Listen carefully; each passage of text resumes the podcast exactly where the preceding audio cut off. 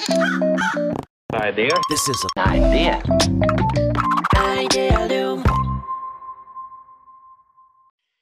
皆さん、こんにちは。皆さん、こんにちは。安西です。みなべでーす。何ですか、それ。いや、なんか、新作ですか？え、新作？そうですね、毎回毎回変えていかないとね。なるね飽きちゃいますからね。どの回聞いてるかわかんなくなるし。そうですね。ね。はい。というわけで、今日は、あのーアイデアリムキャスト、ちょっとね、いつもと音環境違うかもしれないですけど、僕が久々に、あの、代々木オフィスに今日来ていて、なんだって？そう、あのーああの、いつも美声の聞けるマランツのマイクじゃないんですね。そう、マイクがちょっとね、いつもと違うんで、でも、風邪をひいてるわけではありません。家で撮ってる時もなんか回によってちょっと音質違う時ありますよね。あ、若干ありますよね。うんなんか、うん。まあ、それはもしかしたら僕がマイクのこう、スイッチを切り替えるのを忘れてることかもしれない。っていうね、事故もあありますからね。そうそうそう。マランツのマイクつけてたのに、なんかね、ま、Mac の内蔵音源でなぜかやっちゃうみたいなね。そうですね。まあ、たまにね、はいそういうのもね、ありますけれども。ねいやなんかちょっと、最近い、忙しいなって思っていて。はい。いやーもう、顔からして忙しそうっすよ。だって、うんおじさんになったもんね。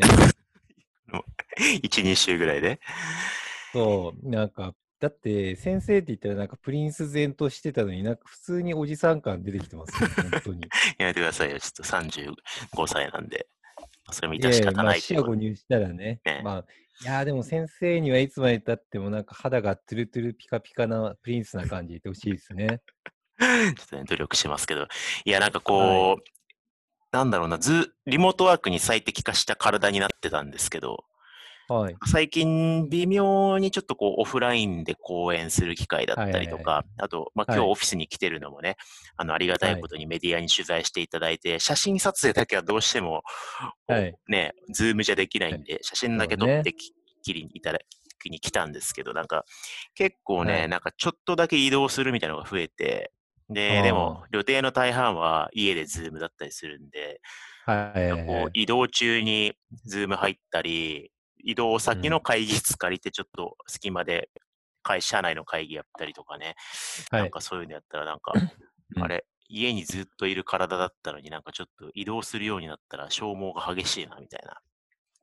わかるよ。だっねて、俺もなんかね、あと、オフィスとかに行ったりとかするじゃん。そうすると自律神経が入る感覚があって、うん。なんかね、ひ疲労があるんですよ。なんかこう、ドラゴンボールの精神と時の部屋に入って重力20倍になった感覚みたいなのがあって、はいはいはいそこから出た後にすげえ疲れるんですよね。ああ、なるほどね。そうオフィスから家に帰った時に、うわー、今日疲れたなー、みたいな。うん。なんかあ、あるじゃないですか。なんか在宅で仕事してたら、ご飯食べた後に、ちょっとスラックチェックしちゃおうかなとか、ちょっと返そうかなってうんあるじゃない、普通に。うん。でも、オフィスから帰った後って、うわー、もう仕事したくない、うわーってなるんですよね。はいはいはいはいはい。そう、だからそれはあるかもしれない、ね。あまあでもね、そう、そう、そういう意味では昨日僕久々にあのオフラインで講演したんで、それがでかいかもしれないですね。あ、そういうこと？はい。あの、何で喋ったかは、あの、はい言いませんけど、まあ、はい某ね、はい。某 NPX さんにね、はい。もうバレバレじゃん。あれでしょ？あれでしょ？なんかタイトルが、あなたに問いはあるのかみたいな、そういうタイトやルめてください。やめてください。中身ばらすのやめてくださいよ。はい。あのすいませんあでしたそのぐらいは大丈夫 P でです。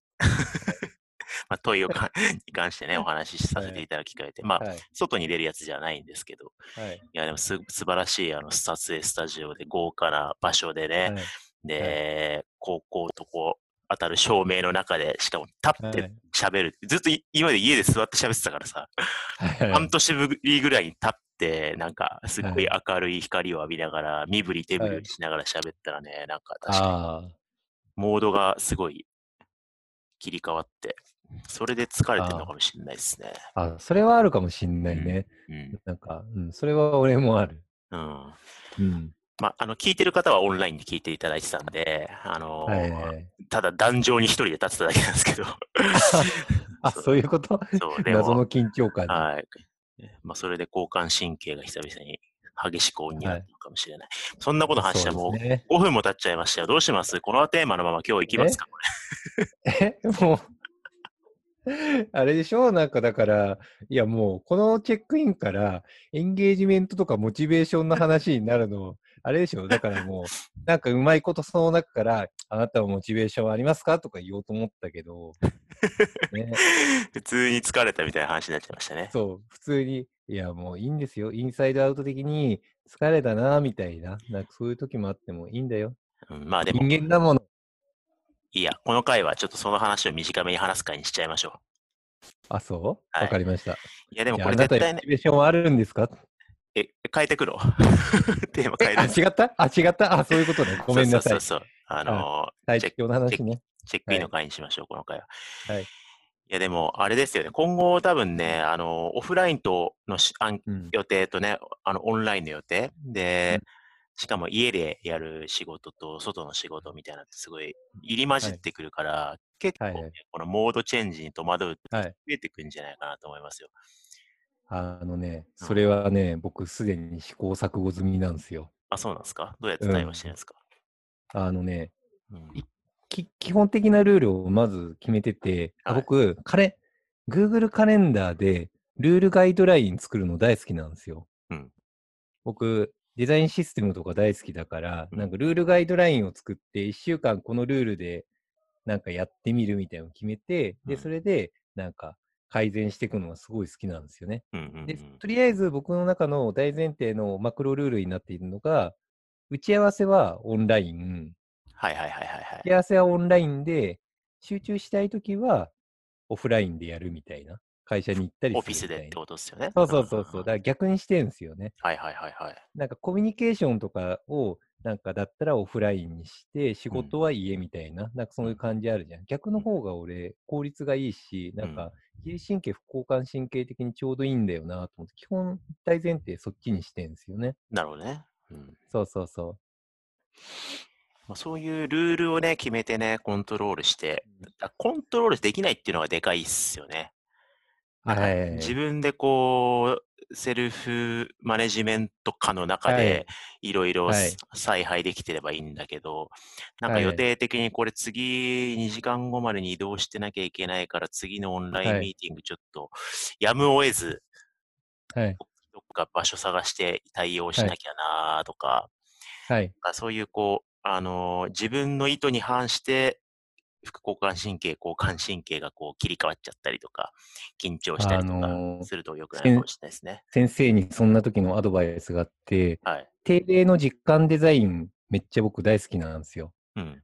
1週間のタイムライン軸を作って、うん。なんかこう、細切れになったりとかしないように、一うん定のブロックを決めて定例をこう詰め込んだりとか、うん。なんか時間を短くしたりとかするんですよね。で、なんだったら、たまになんかこう、その小刻みなやつが動いちゃったりとかしたとき、なんか合間が発生しちゃって嫌だなってときは、うんスキップみたいなのがしてもうまくいくようにうん定例設計したりする。なるほどですね。僕、数ヶ月にかかって、それをやった結果、今、すっごい、なんか、パフォーマンス高いんで、なるほど。ちょっと見直そうかな。ちょっとなんか、この半年ぐらいは、うんあ安定状態をね、獲得してて、はい結構あの、2級、二級とかはね、安定してたんですけど、はい3級に入ってからちょっと外部予定が増えてきたんで。ああのね、俺も3級に入ってから変えたんですよ。そうなんですね。